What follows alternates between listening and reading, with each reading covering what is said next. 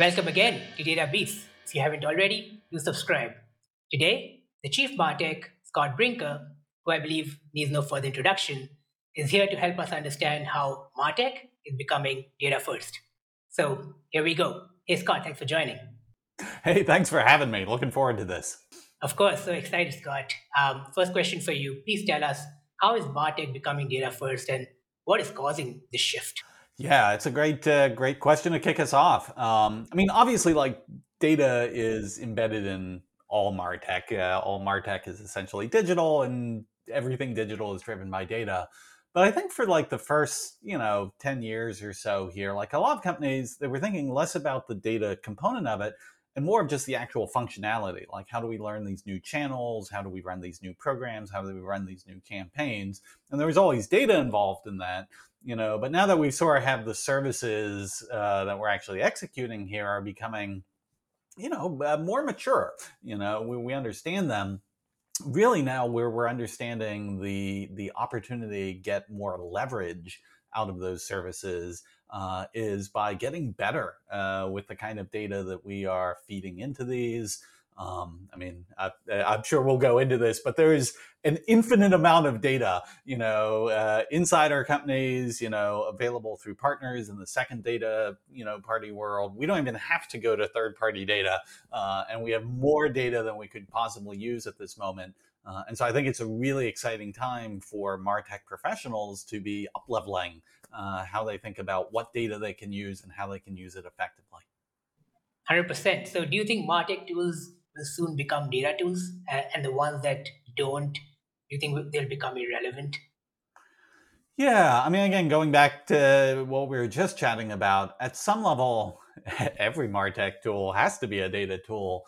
Um, but I think it's fair to say that, okay, some have had relatively basic data capabilities. You know, a lot of Martech tools, when they first got created, were very siloed. They had their own little database of, oh, okay, well, here's what's happening inside this tool but they weren't necessarily as aware of, oh, well, what are the other signals that are happening, you know, outside of our tool that we should be aware of? You know, as we have engagements and activities within our tool, are we making sure we're passing those signals and information further downstream to others? Uh, and so, yeah, I think you see now that a lot of, you know, the uh, the innovation happening in Martech is really happening around having better data in and data out capabilities and then of course you're like okay as you get more data in how do you like even have inside your tool better abilities to apply it uh, yeah. to the particular capability of that tool and so i think you're right if you know a martech tool doesn't keep up with this uh, movement um, yeah they, they, they seriously risk uh, falling into irrelevancy got it cool um, now as the vp of platform ecosystem at hubspot you have an insider's view on the most pressing needs of GTM teams. Um, based on what you've seen, do you think GTM teams generally care about the technologies that are used to solve their problems?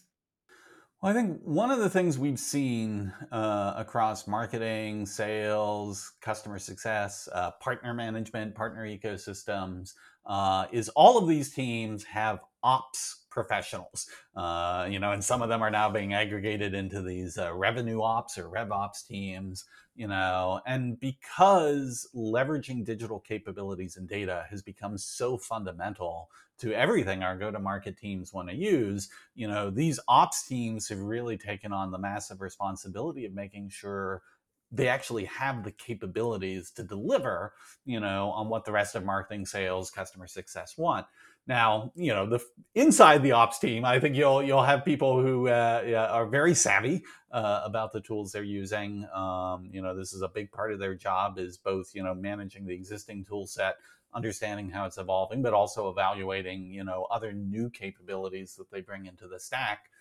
I think as you get further away from the inner workings of the ops team, yeah, you know, um, the rest of the the organization is less concerned about the specific technology and more about like, hey, can you deliver the actual, you know, program capability campaign, uh, you know, that I need to deliver my results. Hundred percent. So, since you talked about ops teams, what are your thoughts uh, on the gap between data teams and, and non-data teams? Do you think ops teams are suited to like beat this gap? Yeah, and this is one of the things where um, there's a wide spectrum uh, Yeah, inside, uh, you know, the ops, uh, you know, profession right now. I mean, I would say yeah, all of them are relatively data savvy. Uh, you know, it's right. sort of a core part of what ops is about. You know, but the truth is, when you're talking about how you're harnessing this data, you know it's not just about being savvy about data you know there's increasingly these capabilities that come to things like i mean data engineering you know how are we piping these things? How are we you know managing data you know not just within these specific application silos but across the enterprise more broadly? You know and as you get deeper and deeper into that i mean this is some highly sophisticated work. I mean speaking of ops professions right there's a whole universe of what we would call data ops uh, you know people who are specializing in this so I, I, would say most marketing ops and revenue ops people probably aren't that savvy. They're not data ops people. They're not uh, data engineers, but they know enough about what they need to do with the data, and they can help wrangle it, you know, from the business side uh, to kind of serve as the bridge between, yeah, really the data specialists in our organization. Uh, and then, yeah, all the rest of the business users who, uh, yeah, just want to see it applied. Yeah, 100%. I totally agree with you on that. Um, so moving on, right? The, the rise of data warehousing has sort of completely changed the MarTech landscape by introducing these new technologies like reverse ETL and warehouse native apps. Um, do you think these have the potential to, to completely replace the way MarTech tools are being built and sold? Absolutely. I think um, yeah, I've been writing a, a bit about this here over the past couple years, where in many ways I think Martech, the Martech stack, uh, kind of grew up in its isolation. Um, you know, and the reason was you know very logical. Like you know, digital marketing in many ways was moving faster than the rest of digital transformation inside an organization needed to move. And so marketers, you know, this is part of why they built marketing tech and ops teams is because they had to implement more capabilities, frankly, ahead of what the rest of the organization was willing to do. Well, you know, fast forward here a decade, you know, and now, yeah, I mean, every organization is going through it's become cliche to even call it digital transformation. It's just, you know, these digital capabilities are now being baked in, you know, to the entire organization. And as a result, the mission is changing where it's no longer about like, hey, this nice, you know, isolated tower of the Martech stack. It's about like, how do our marketing activities and capabilities interface to the the broader uh, technology infrastructure that the company now has, specifically around data and so this has been the most exciting space as you see uh, you know uh, this this data warehouse layer you know is increasingly becoming like a foundation upon which frankly every department uh, inside the organization is both able to contribute uh, and also uh, pull value from. Uh, so yeah integrating the martech stack with the you know enterprise wide data layer is probably the most exciting thing happening in martech right now Okay, okay, got it. Yeah. Uh, so now let's talk about data integration technologies. We've got ETL, ELT, reverse ETL, iPaaS, and CDP, right? Do you see a future where companies keep paying for multiple data integration tools and technologies? You know, we've got this challenge throughout the Martech stack where there is definitely overlap across different products and different categories. And I suspect that overlap is you know probably going to grow uh, you know more just given the nature of how companies expand. Um, in some theoretical world you would say like oh well, i don't want to pay for any overlap. I want you know this one thing to do this and there's a very nice neat boundary and then this other thing that would do the other thing. And uh, you know i mean i think that that, that is an aspirational goal that we can head towards. Uh, but today inside most organizations you you have overlap and that overlap is actually useful because depending on the particular way you're wanting to do something it might be easier faster or cheaper you know to Yeah. do it through one product versus the other. And having a little bit of optionality and flexibility in that can be can be beneficial. That being said, uh, it's kind of like the Occam's razor of you know Martech stack is uh, you want your stack to be as simple as it possibly can be, but no simpler you know so do you really need an etl a reverse etl an ipaas and a cdp probably not you know? but again, uh, it really does depend on the specific structure of yeah, you know, what's happening inside your organization. Yeah, and a related question here: many organizations today continue to use iPaaS solutions for ETL and reverse ETL workflows, um, and few people understand iPaaS better than you do. So, what are your thoughts here? Do you think iPaaS can fully be replaced by warehouse-centric data integration technologies like ETL and reverse ETL? No, and I think that's probably a good example because um, you know when you look at the you know the leading iPaaS players, one of the things they do is they tend to offer a range of use cases. You know, and so like supporting uh, you know data pipelining, ETL, reverse ETL is one of those use cases. You know, but another place where you you actually see them tend to you know promote more of their functionality is almost this ability to create business workflows at the application layer, you know, crossing different apps, crossing different departmental boundaries, which is something that yeah, ETL and reverse ETL really doesn't yeah even even have in its picture, you know. And so I think that's an example where you typically see yeah, in theory, some people are using an all-in-one iPaaS for both their ETL work and their like business workflow management.